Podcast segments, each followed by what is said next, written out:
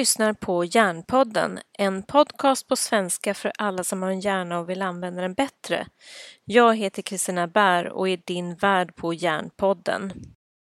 Hjärnpodden drivs av mig i samarbete med Hjärnfonden.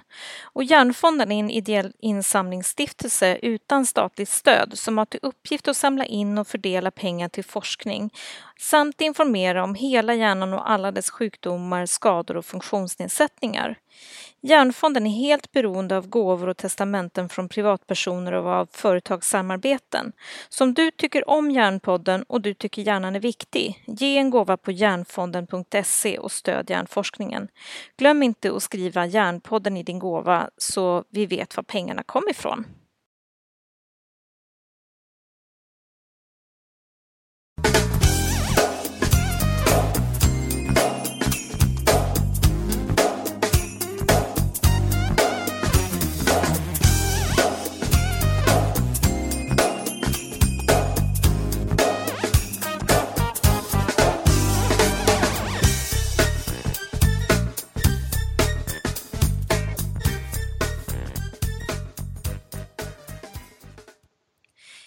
Hej och välkommen till Hjärnpodden.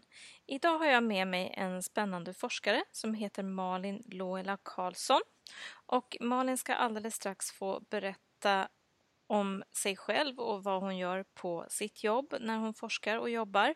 Men jag kom i kontakt med Malin därför att Malin har ett spännande forskningsområde som handlar om hälsoekonomi eller ekonomi i samband med arbetslivet. Välkommen Malin! Tack så mycket. Har jag uppfattat det rätt? Att det är ungefär det du håller på med? Ja, precis. Eh, jag har väl eh, haft det som fokusområde de senaste åren. Mm. Eh, när jag kom underfund med att, att jobba med arbetsmiljö och hälsa på arbetsplatsen är sånt som en del tycker är jätteviktigt. En andra behöver lite extra argument för att kunna avsätta lite mer pengar och resurser som krävs för att jobba med det. Och då blev ekonomi en så naturlig del att att kunna liksom stötta verksamheten med för att kunna motivera chefer och ledning till just de bitarna. Mm. Berätta din bakgrund. Var, eh, vad har du för bakgrund? Eh, jag är utbildad ekonom eh, och efter att jag hade gjort min grundutbildning så fick jag möjlighet att börja doktorera på Karolinska institutet och det var 2007. Mm. Och sedan dess så har jag jobbat med arbetshälsa arbetsmiljö, hälsa och interventioner på arbetsplatsen eh, fram tills ja, i år mm. kan man säga. Mm. Just det.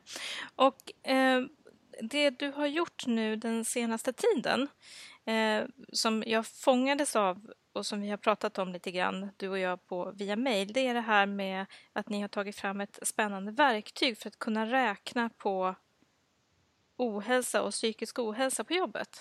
Mm. Berätta mer om det. Mm. Eh, det är så att vi har i den gruppen som jag har forskat, eller tillsammans med de människorna som jag har forskat med, så har det handlat mycket om arbetslivet och arbetshälsa under många år. Eh, och för ett par år sedan så fick eh, vi ett stort forskningsprogram med massa pengar för att jobba med metoder för att förebygga ohälsa på arbetsplatsen. Mm. Eh, och som en del i det programmet så har det handlat om att ta fram riktlinjer för hur man ska jobba med exempelvis eh, ländryggsbesvär eller alkoholproblem eller ja, eh, psykisk ohälsa som då är aktuellt i det här fallet. Mm. Och det, man kan ju ta fram och tala om hur man ska jobba men man behöver ju, som jag nämnde inledningsvis, också det här stödet för att jobba med Alltså hur kan man argumentera ekonomiskt för att jobba med psykisk ohälsa på arbetsplatsen. Mm. Framförallt när det gäller de förebyggande delarna. Mm. Eh, och då låg det som en del i det här programsatsningen uppdraget att också ta fram ett analysverktyg. Eh, så det är det som vi liksom har fokuserat på under framförallt skulle jag säga senaste ett och ett halvt året men det har funnits med planen lite längre än så. Mm. Så det här verktyget, berätta, vad, vad är det det eh, används till och vad kan man använda det till och hur kan man använda det i sin argumentation? Det är många frågor på en gång men jag är så nyfiken. Ja, ja. Eh, nu ska vi se var vi ska börja då. Men det, det, om man tänker om man börjar med vem det är som ska använda det eller hur man ska använda mm. det så är, så är tanken egentligen så som vi har lagt upp det att eh, om vi vänder oss till dem, eller vi vänder oss till de personer som jobbar med förebyggande arbetsmiljö och hälsoarbete kopplat till psykisk ohälsa. Mm. Och det är ju sällan ekonomer utan oftast är det kanske någon på HR, eh, alltså personalavdelningen eller så kan det vara eh, företagshälsovården exempelvis eller annan aktör som har den delen som fokus. Verksamhetschef kanske på en mindre enhet? Skulle absolut kunna vara det också. Mm. Eh, det beror lite grann på vilket intresseområde det finns. Ibland så har cheferna det här intresset själva och då passar det här verktyget, tänker vi i alla fall, alldeles utmärkt för att mm. jobba med. Eh, ibland kan det vara så att man behöver stöd och då kan det stödet finnas på personalavdelningen till exempel. Mm. Ja. Eh, så vi har tagit fram det här med utgångspunkt för att det inte är nödvändigtvis någon med ekonomisk bakgrundskunskap som ska använda det. Och då ställer det lite krav på hur man presenterar saker och ting. Mm.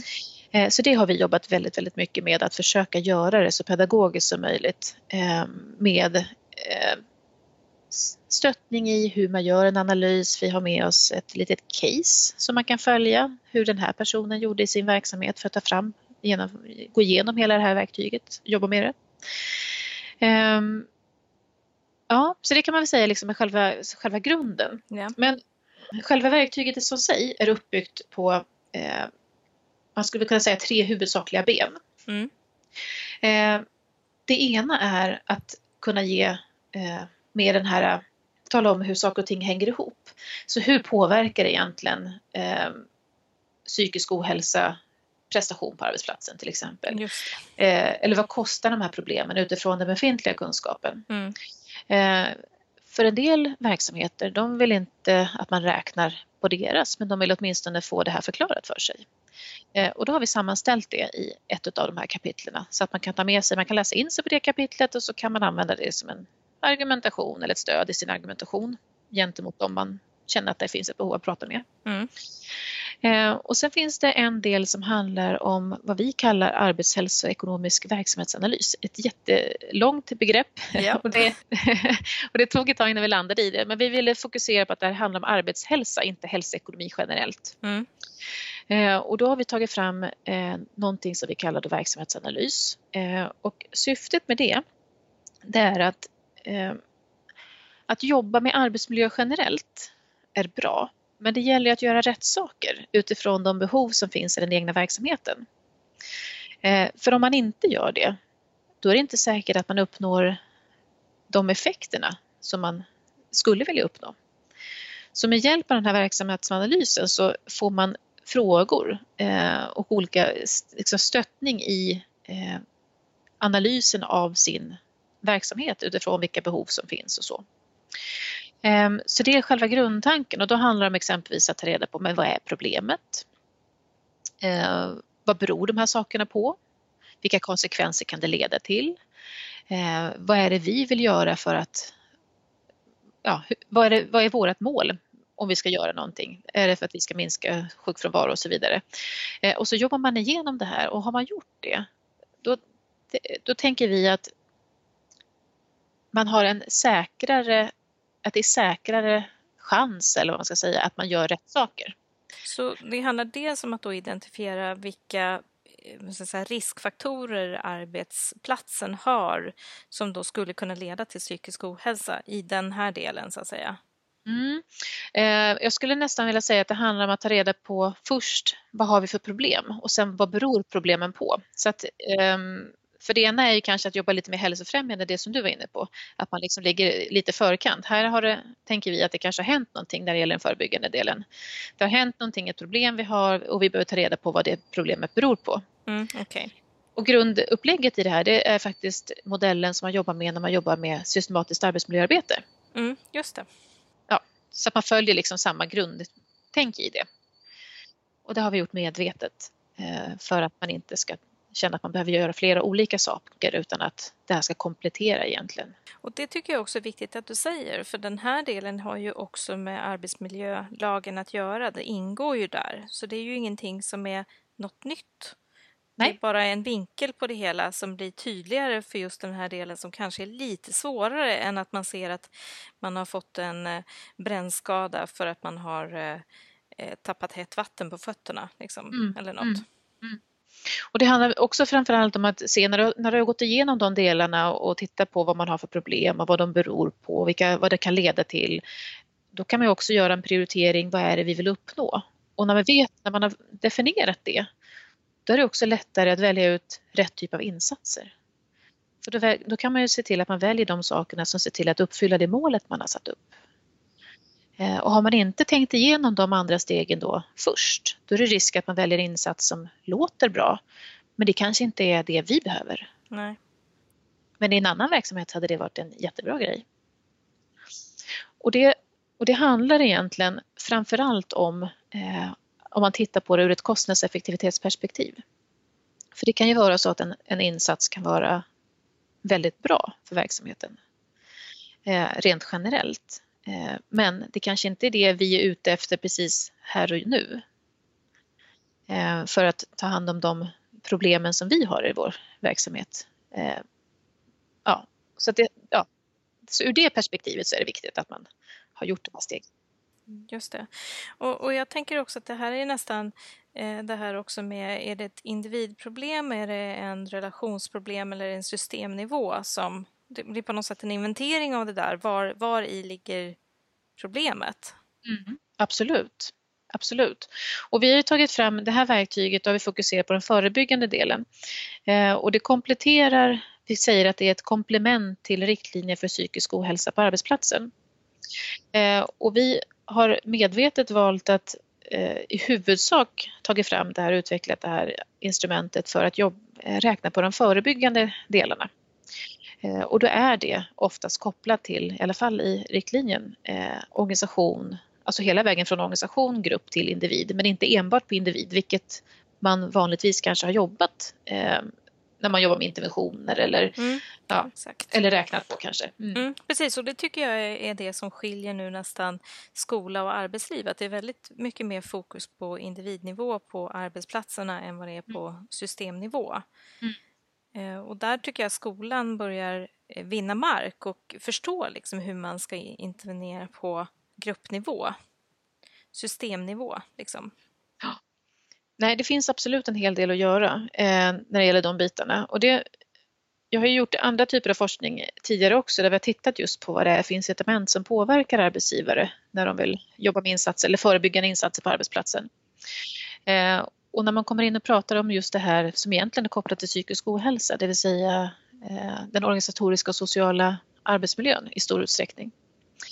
Eh, då är det, det är svårt. För att man vet kanske inte, man är van att jobba med den fysiska arbetsmiljön för där finns det ordentliga rutiner, man vet vilka saker man ska göra, det finns checklister och, och det går att ta på på något sätt. Men när det gäller den organisatoriska och sociala arbetsmiljön, då är det inte lika enkelt och det är svårt också att följa upp och se vilka effekter man får. Eh, och det krävs oftast att man gör det på organisationsnivå. Och då är det helt plötsligt mycket mer komplicerat att få till och det kräver mer tid och det kräver mer resurser. Och då är det lättare att man kanske tänker att man gör det där sen eller man väljer inte den insatsen för att det är ingen quick fix utan det kräver tid. Just det. Och då tänker jag också om man ska titta på de här eh, liksom nivåerna så blir ju insatserna också väldigt olika om man inriktar sig på bara individen eller om man riktar sig på gruppen eller om man riktar sig på systemet. Absolut. Eh, vi har precis gjort en eh, sammanställning av kunskapen kring eh, interventioner på arbetsplatser ur ett kostnadseffektivitetsperspektiv. Eh, och det vi kunde se när vi tittar på psykisk ohälsa eh, det är att i princip så finns det ingen eh, forskning gjord när det gäller interventioner på organisationsnivå där man också utvärderar kostnadseffektivitet. Eh, det mesta är på individnivå. Eh, det finns möjligtvis eh, några stycken som har gjorts där man har utvärderat effekter på hälsa.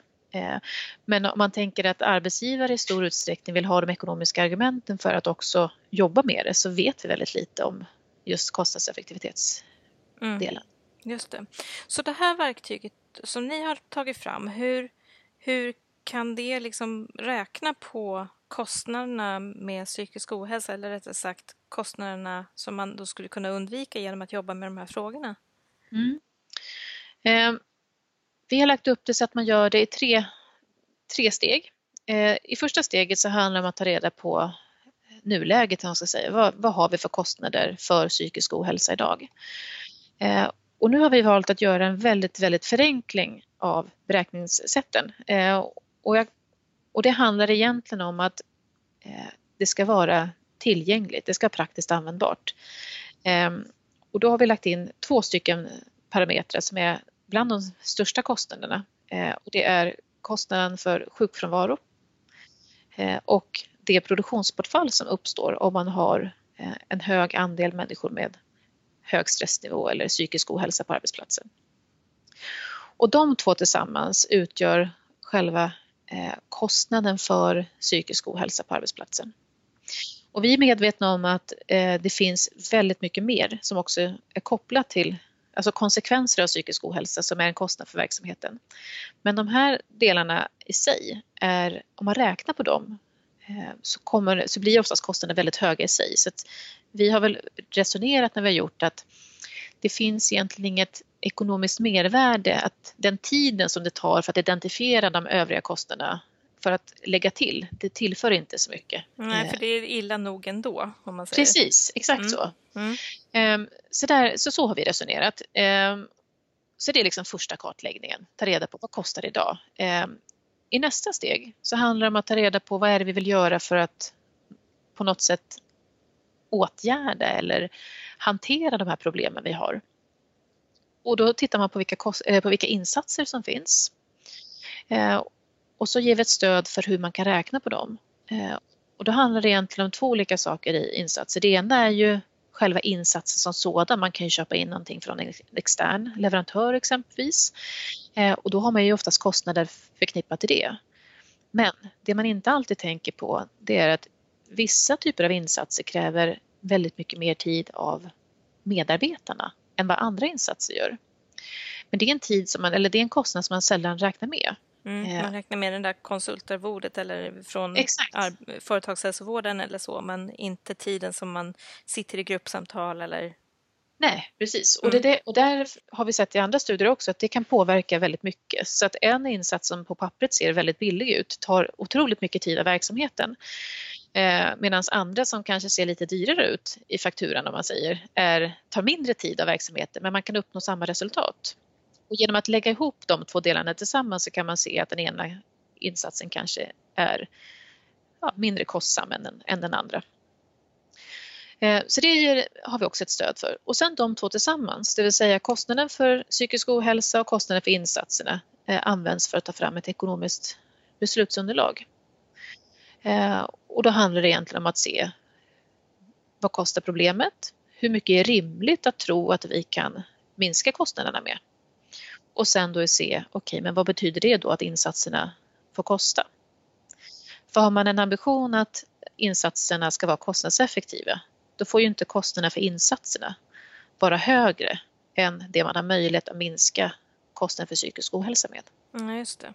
Och då tänker jag sådär, men just psykisk ohälsa, om man nu tänker eh, problemet utmattning, där mm. är det ju väldigt, väldigt långa sjukskrivningstider. Mm.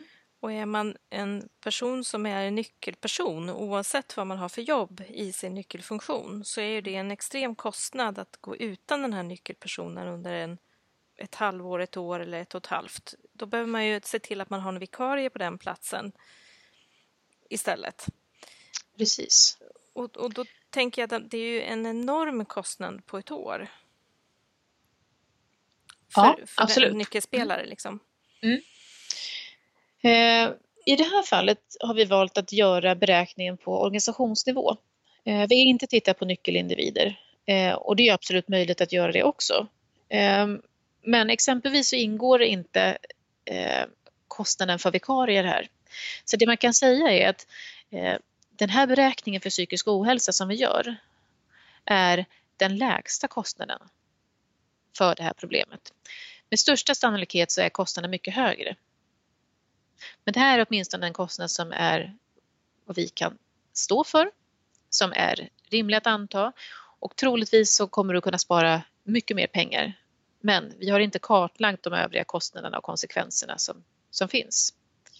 Och det handlar återigen tillbaka om den praktiska användbarheten. Eh, ja.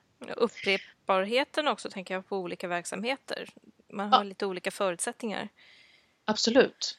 Det är också en viktig aspekt. Mm. Och så vad, vad blir slutsatsen liksom, när man räknar på de här olika typerna av interventioner? Är det lönsamt att hålla på? Det är det man någonstans får ta ställning till när man tittar på vad, är, vad har vi för problem med vår verksamhet?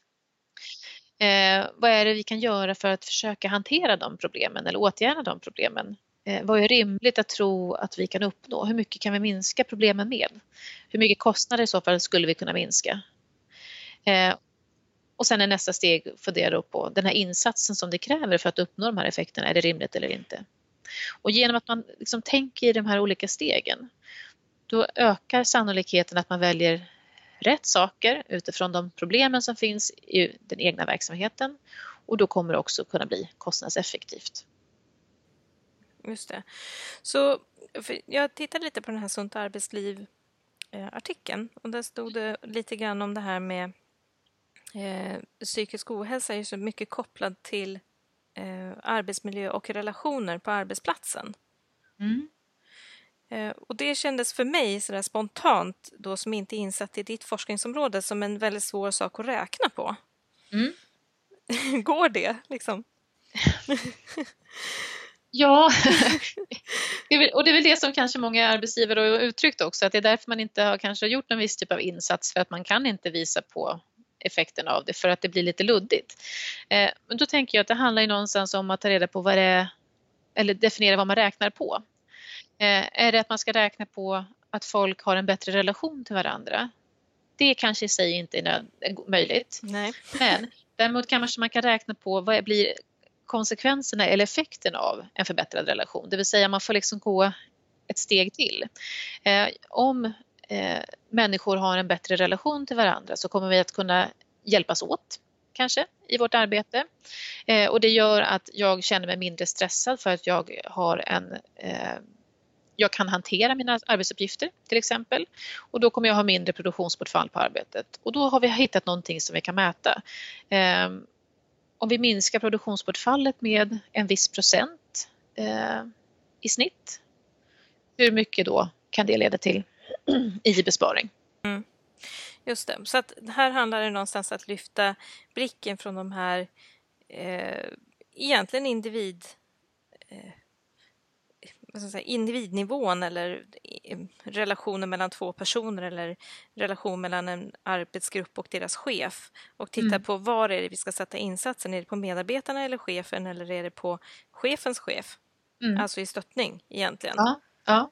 Så, det kan man precis. Det kan vara, och det, där handlar det återigen tillbaka då om vad är det som är problemet? Vi säger att vi har en konflikt, skulle kunna vara en sån Mm. sak. Ja. Eh, och vad beror på konflikten på? Jo, men det skulle till exempel kunna handla om att eh, i den här arbetsgruppen så har vi otydliga mål, vilket innebär att eh, vi inte arbetar tillsammans utan vi gör olika saker eh, som då leder till negativa konsekvenser för den ena eller den andra parten. Och då blir man irriterad och sen så leder det till att man får någon form av konflikt. Till exempel. Och då kan man ju tänka sig att antingen så skickar man de här två personerna på någon form av eh, samtalsstöd för att de ska bli bättre på att prata med varandra. Eller så tänker man, försöker man titta på vad, vad beror det på att det här har uppstått? Beror det på att de inte kan prata med varandra? Beror det på att eh, de har för mycket att göra på jobbet? Beror det på att de inte har tydliga mål? Ja, då kanske man landar på tydliga mål och då handlar insatsen om att jobba för att möjliggöra för dem att hitta det gemensamma målet, att se till då vad, gör, vad ska vi göra eh, för att uppnå det och så vidare. Så, och det kan ju också avgöra, den analysen kan också avgöra vilken typ av insats man kommer fram till behövs. Och då blir det också tydligare att det kanske inte är individuellt stöd som blir det som är eh, lösningen på proble- problemet utan det är Nej. någonting annat vi behöver göra. Precis. Och det är det som är tanken med den här verksamhetsanalysen, att man liksom genom att faktiskt fundera igenom alla de här bitarna innan man väljer att välja insats så kommer man öka sannolikheten för att man väljer rätt typ av insats. Annars är risken att vi köper in ett samtalsstöd och sen tänker vi att nu har vi hanterat problemet men egentligen så är det bara ett symptom kanske på någonting annat. Eh, och så lägger vi ut tid och resurser och pengar på det men de kommer fortfarande vara frustrerade eller kanske tillfälligt kunna samarbeta tills det då eh, händer någonting igen som gör att den här konflikten blossar upp. Eh, om det nu inte är så att det här samtalsstödet kanske leder till att man identifierar att det här handlar ju om någonting annat. Det handlar ju om kanske hur vi organiserar eh, arbetet. Mm, precis.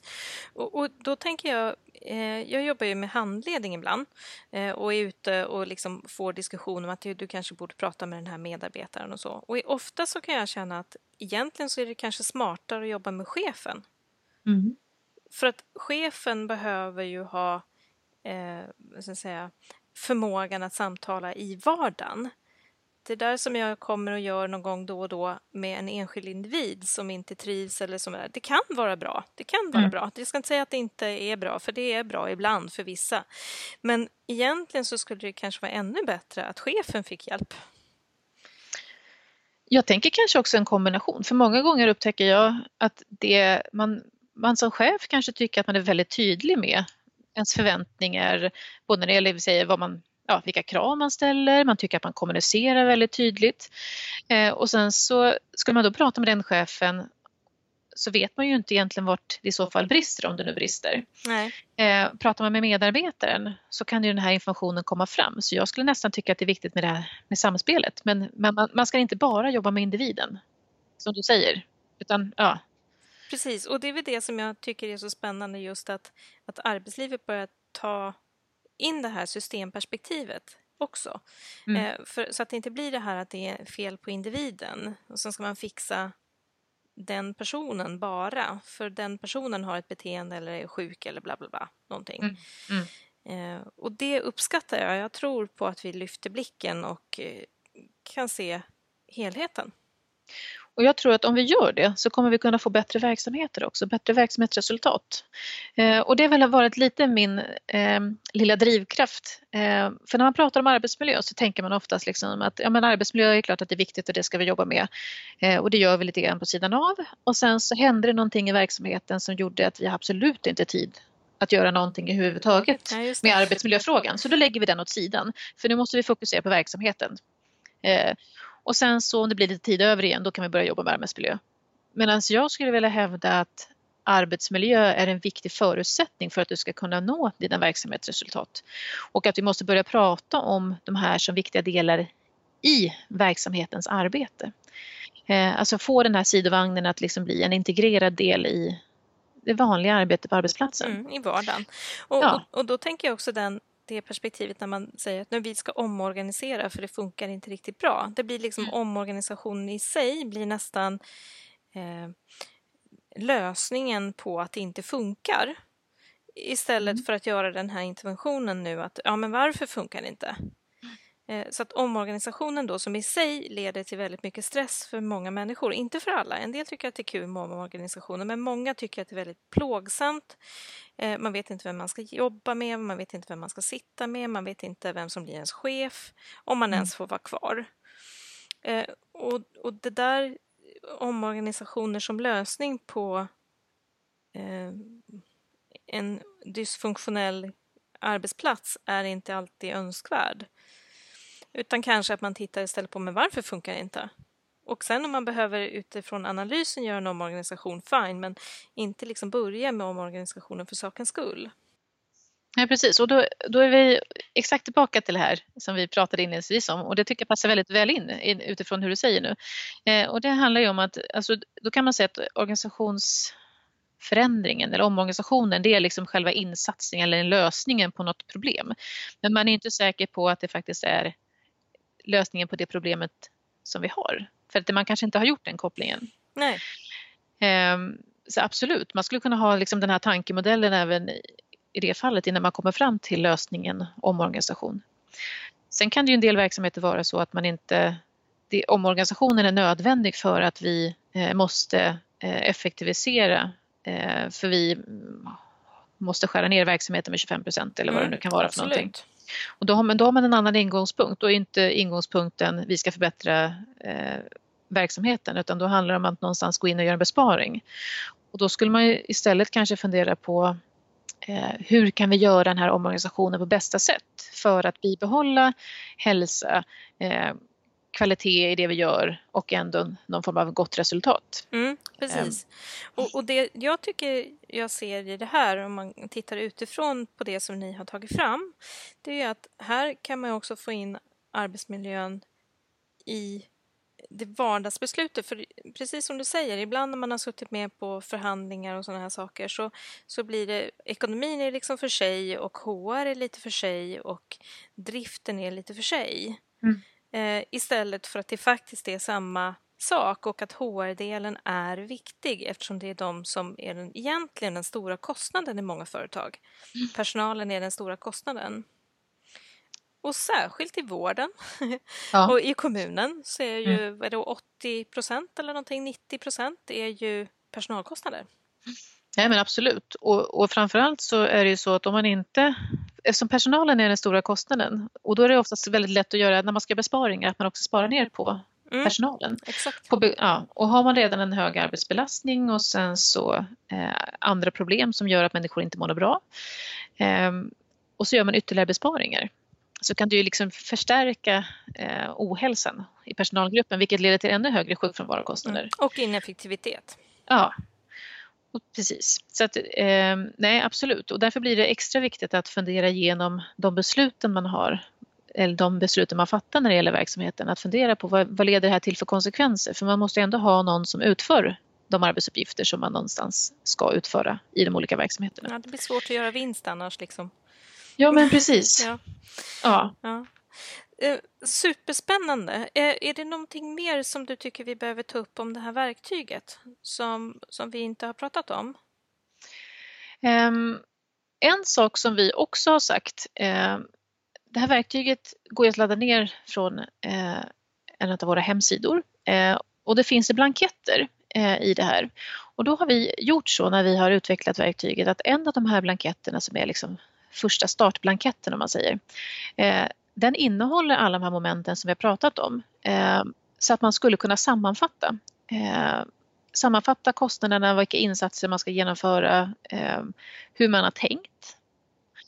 Eh, och sen kan man lägga fram det här till ledningsgruppen som ett beslutsunderlag.